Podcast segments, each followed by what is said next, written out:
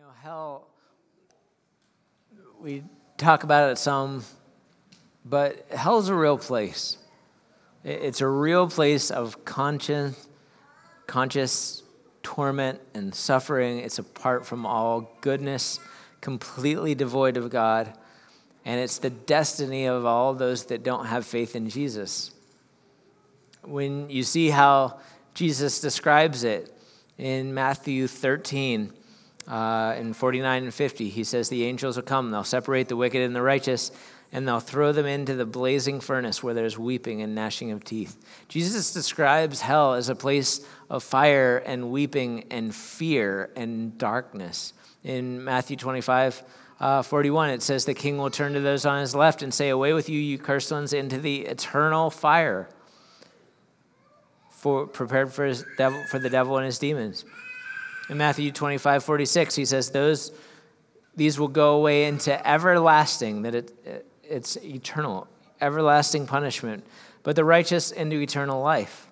In Revelations 14, 11, it says, In the smoke of their torment will rise forever and ever. There will be no rest, day or night. But Jesus went to the cross. Jesus went to the cross. His love and his blood on the cross canceled the debt of sin. John 3 16 and 17 says, For God so loved the world that he gave his only begotten Son, that whoever believes in him should not perish but have everlasting life. For God did not send his Son into the world to condemn the world, but that the world through him might be saved. And so we've been talking about this book of Romans, and, and, we started last week in chapter 9, and really chapter 9 and 10 and 11 all kind of flow together. They all are sort of the same train of thought. Um, because again, the book of Romans, it's not a book with chapters, it's a letter, and then they added the chapters later so you could find things. But he's continuing on this train of thought. And one of the other things Jesus said was that I tell you this many Gentiles, people that aren't Jewish, will come from all over the world, from east and west, and sit down with Abraham, Isaac, and Jacob at the feast in the kingdom of heaven. But many Israelites, those for whom the kingdom itself was prepared, will be thrown into outer darkness where there will be weeping and gnashing of teeth. But then look at we talked about chapter 9 last week, but if you look at how chapter 9 starts, this whole discussion about the unsaved Jewish people, he, he starts with this line of thinking. He says, With Christ as my witness, I speak with utter truthfulness. My conscience and the Holy Spirit confirm it. My heart is filled with bitter sorrow an unending grief for my people, my Jewish brothers and sisters. I would be willing to be forever cursed, cut off from Christ if that would save them. He says that his heart's filled with bitter sorrow and unending grief. In the ESV, it says great sorrow and unceasing anguish. That he would willingly be forever cursed, cut off from Christ. And where it says that he would be willing to be forever cursed,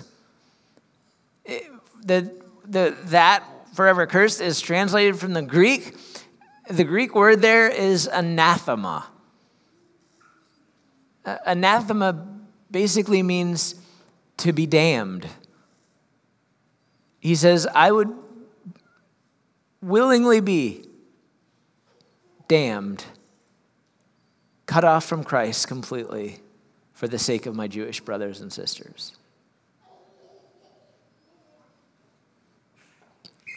He says, I would rather be separated from Christ, who I love so much, who I have given my life to serving, if doing that would save them. I would rather be damned to hell for eternity. I would rather be completely cut off from Jesus if doing that would save my Jewish brothers and sisters.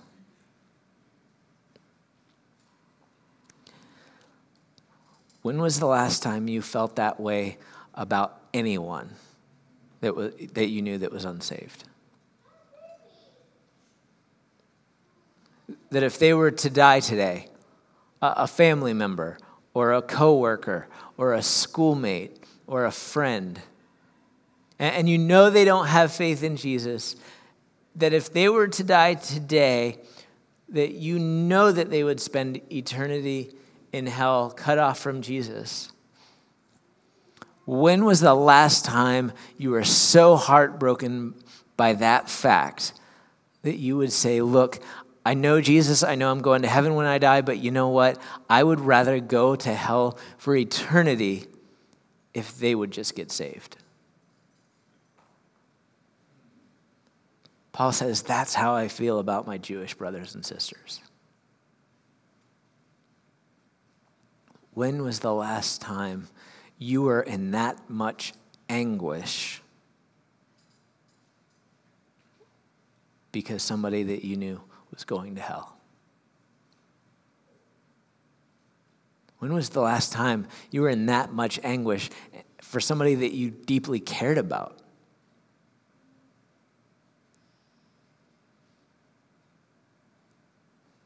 As I've been reading that this week, it's, it's weighed heavy on me. So I, I just want to take a couple minutes right now and just pray about that. Father, last week we talked about having hard hearts. God, I walk by unsaved people every day, and my heart remains unbroken. Could it be that my heart has become hard?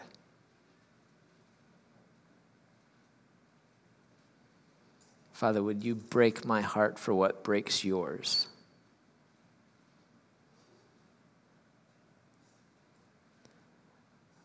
Would you soften and then break my heart for people, for faces that are one breath away from entering an eternity without you.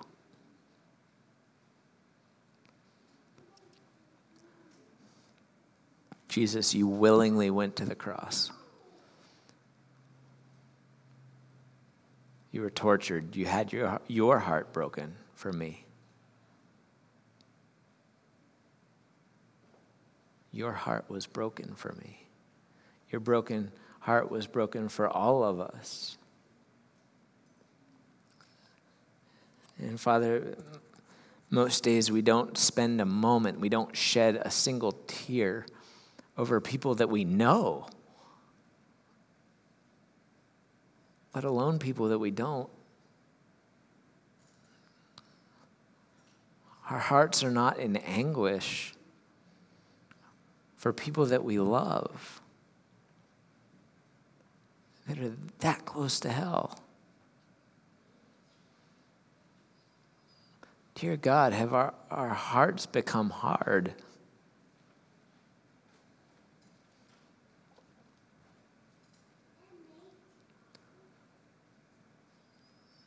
Father, may you in this moment soften our hearts and break them for our brothers and sisters, for the brothers and sisters in our community, for our brothers and sisters in this country. The, the way you broke Paul's heart. Jesus, we pray that you would show us people in our lives who are not saved and break our hearts for them. In fact, go ahead and pray that just in the quiet of your own heart. Just pray that to God. Jesus, show me people in my life who are not saved. And break my heart. Break my heart for them. Just go ahead and pray that. Show me people in my life that aren't saved. Break my heart, Jesus.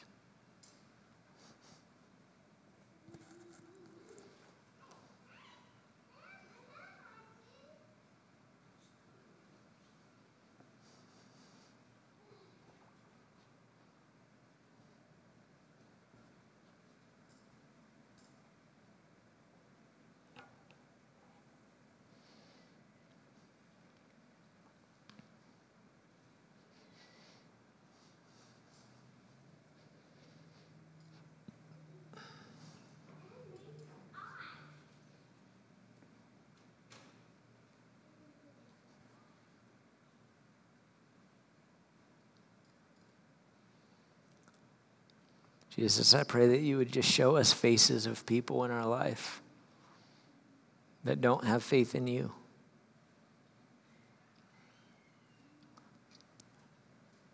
Break our hearts for them the way your heart is broken for them.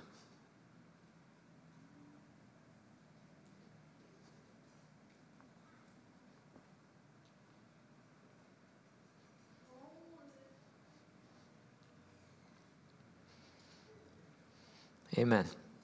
We're gonna we're gonna take a little bit more time in, in a little bit to pray uh, for, for those people. But he starts chapter nine with with that, and we talked about chapter nine uh, last week. So we're gonna start now at Romans chapter ten, starting at verse one. And he says this, "Dear brothers and sisters, the longing of my heart." And my prayer to God is for the people of Israel to be saved. You know that. He, states that pretty clearly in chapter 9. He says, I, I know what enthusiasm they have for God, but it's misdirected. And, and for the next six verses or so, he, he says, they're, they're trying so hard. We talked about that last week. They're just trying so hard. They're working so hard to get God to come to them. But he says, Jesus is right here. In verse 8, he says, in fact, the message is very close at hand. The message, he says, it's on your lips, it's in your heart, it's right there. He's that close that Jesus is just as far away as you telling the message to someone and them receiving it in their heart. He's that close. He goes on in verse 8, he says, and that's the message.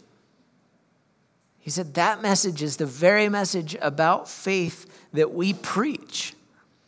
That if you confess with your mouth that Jesus is Lord, and you believe in your heart that God raised him from the dead, you'll be saved. If you're wondering, that's how. If you confess with your mouth that Jesus is Lord and you believe in your heart that God raised him from the dead, you will be saved. Being saved by Jesus, saved from a life apart from him, saved from a life without a relationship with him, being saved from eternity in hell apart from Him.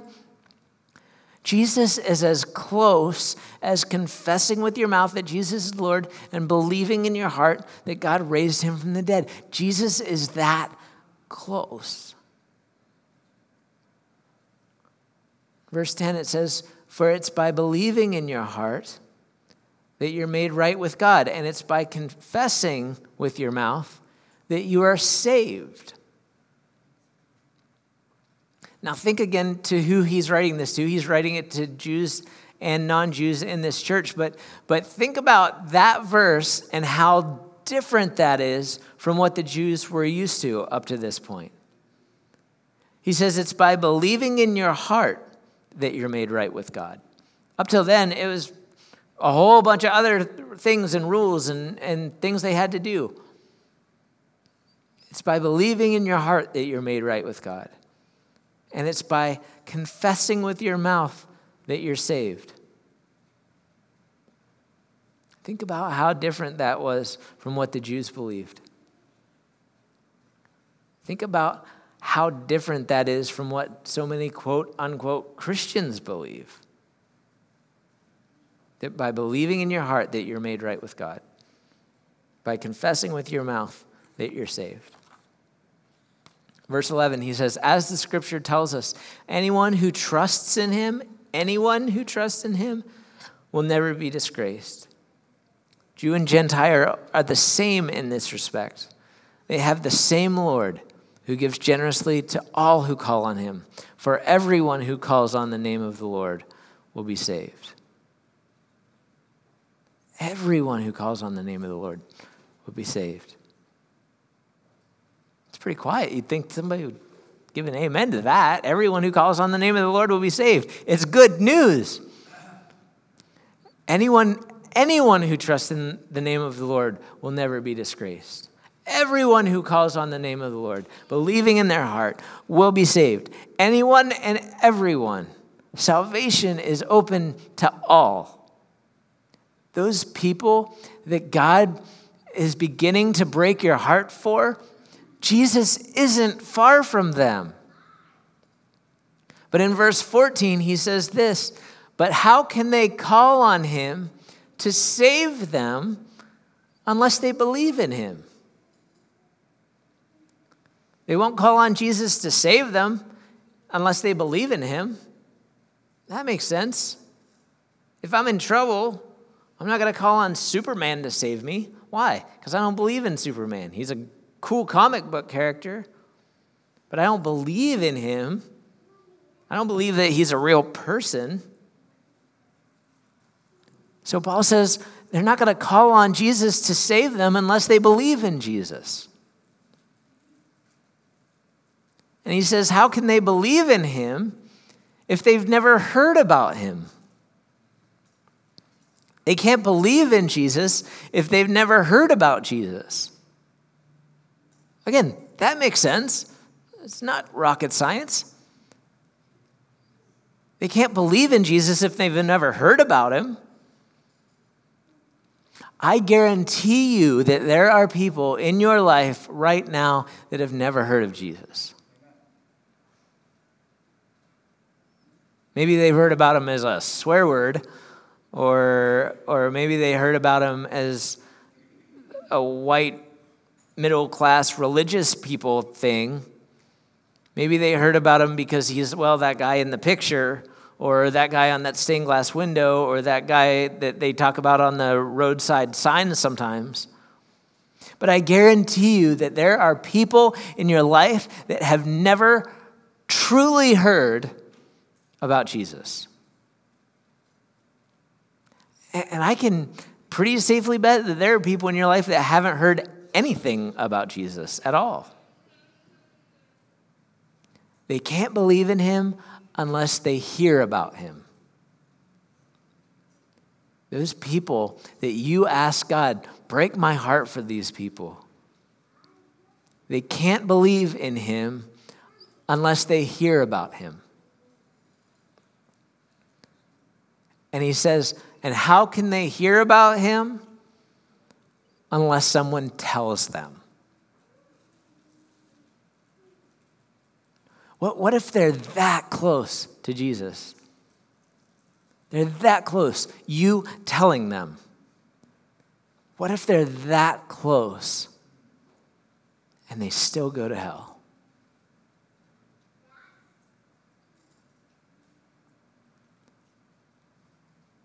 how can they hear about him unless someone tells them?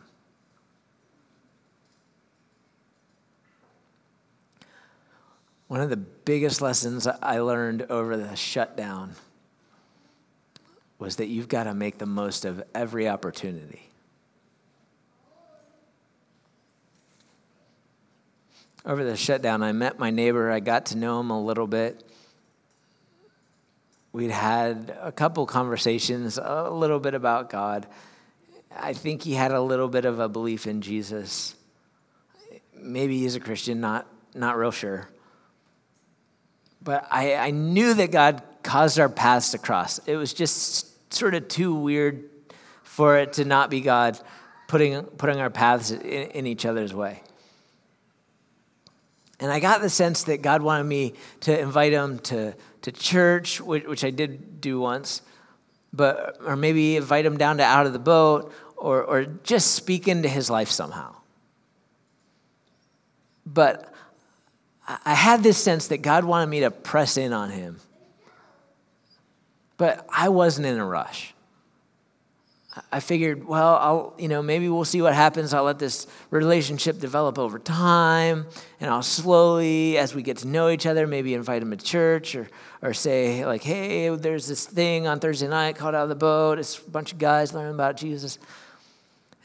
And I sensed even a couple times that maybe I just need to go knock on the door and be like, hey, what are you doing tonight? Let's, you can just come down with me. Or, hey, like, tomorrow is church I'll, I'll, be, I'll swing by about 10 o'clock. We'll pick you up. We'll go to church.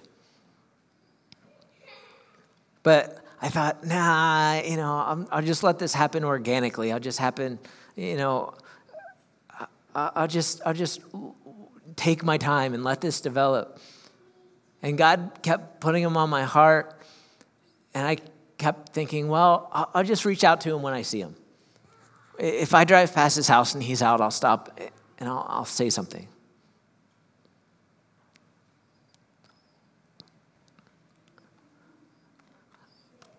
I, I have this hanging in my office now.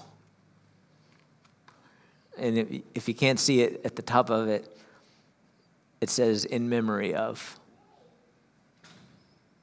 It's the memorial card from his funeral that I did.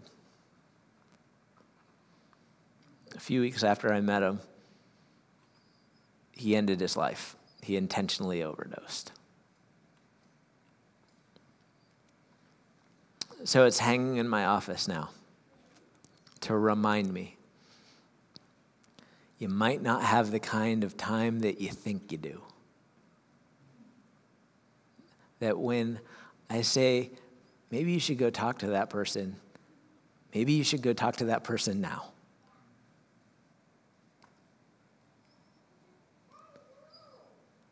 Make the most of every opportunity. And, and I, I, had to be careful because I, that well, me keeping this on my wall, it, it could be a, a source of, of letting the enemy kind of speak to me and it be a guilt thing. Like, look how you failed. You, you should have said something. You didn't say something. And I had to pray about that because it definitely was a source of guilt for me. But I prayed through it, but now it's just a reminder that you don't know how much time you have. And if God's speaking, if God's breaking your heart for somebody, step into that. Don't wait. And honestly, I, I don't know for sure. Like I said, I don't know for sure I, if he was saved. I don't know if he's in heaven today or not like I said, I think he had some kind of belief in Jesus, maybe some kind of faith, but I, I just don't know. I don't know. I'm not sure.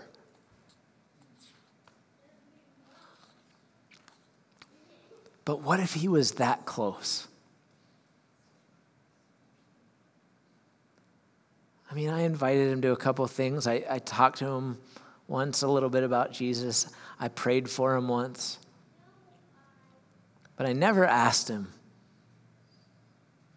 I never asked him if he'd given his life to Jesus. I never invited him to put his faith in Jesus. I never said, hey, do, do you know where you would spend eternity if you died today?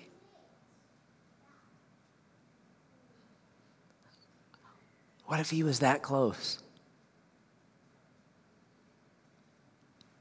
Did my heart break for him? Did my heart break for him before he died? My heart broke for him after he died. A guy a couple years older than me ending his life because he was just depressed, couldn't get over it. My heart was broken for him after he died, but was my heart broken for him before? Was my heart filled with great sorrow and unceasing anguish for my neighbor who I knew was struggling? Did I love my neighbor as myself in that instance?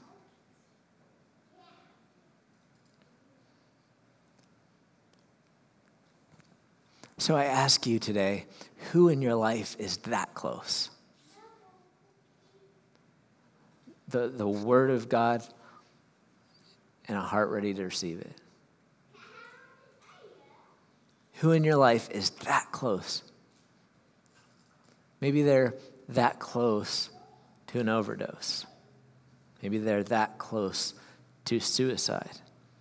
Maybe they're that close to brokenness that's rapidly overtaking them. Who in your life needs to hear the gospel? Who in your life needs to hear that Jesus loves them? That they can have a relationship with Jesus? That they can trade in everlasting punishment for everlasting life? That they can find peace and love and acceptance and value with Jesus. And so Paul says in Romans 10:15, that is why the scriptures say, How beautiful are the feet of the messengers who bring good news. So let me ask you, what are your feet pointed to today? What are your feet, who are your feet pointed to today? What are your feet pointed to? A, football game that starts after church today?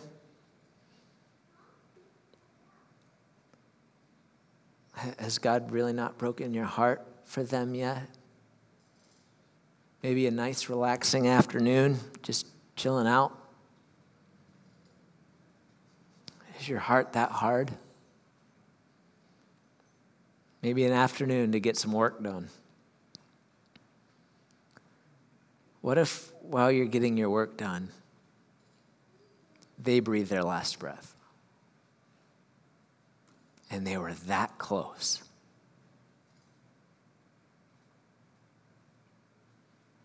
Too often, Christians will pray, but we won't go.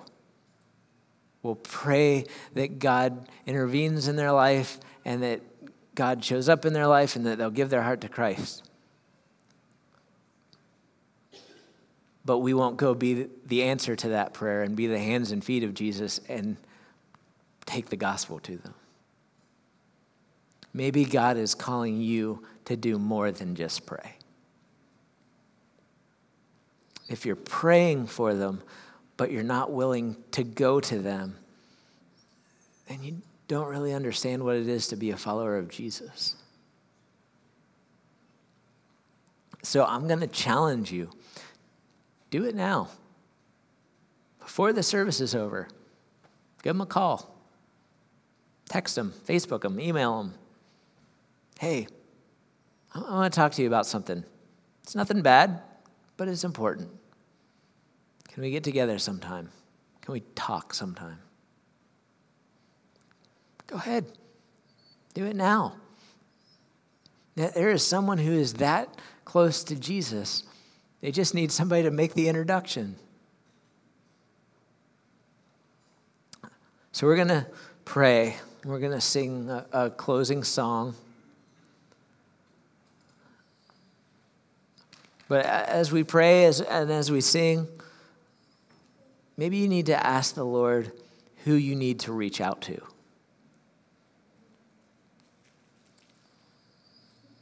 Maybe, maybe you need to repent because your heart is hard and your heart isn't broken for the unsaved people around you.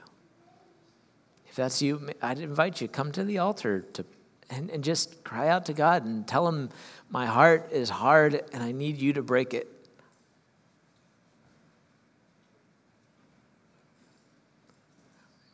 If you need to cry out to God for someone in your life, because your heart is broken for them. Come cry out. You can come cry out of the altar. You can come you can cry out at your your seat. Maybe there's a, a prodigal son or a prodigal daughter in your life, somebody that knew God and walked away. Maybe your heart's broken for them and you just need to cry out.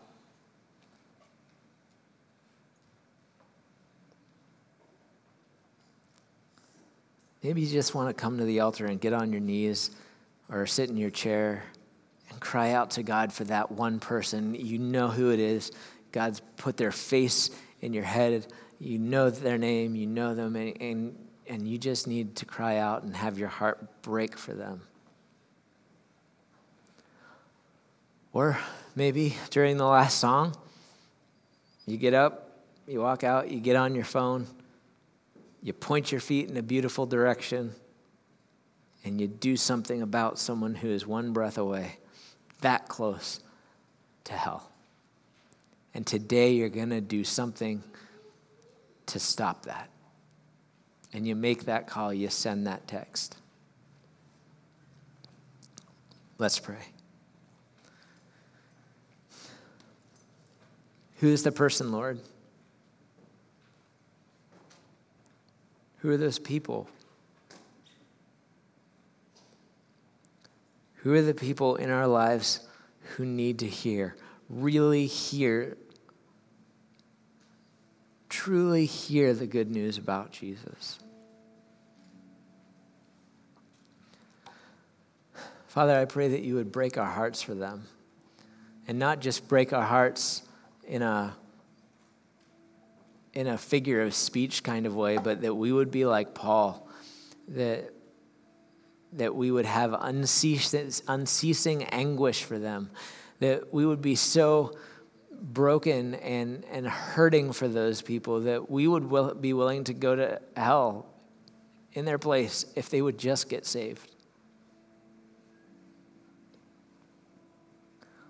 Help us to have your heart for those people in our lives.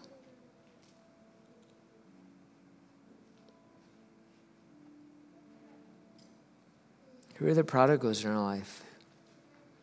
Who are the ones that have walked away?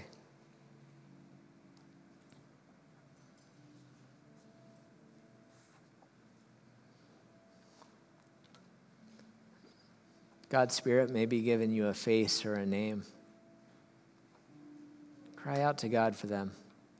Or maybe God's just saying, you know what? Right now, just stop praying. Go make a phone call. Stop praying right now. Just send a text message. Hey, we need to talk. Pray for opportunities to share Jesus with them. Pray for the courage to start a conversation.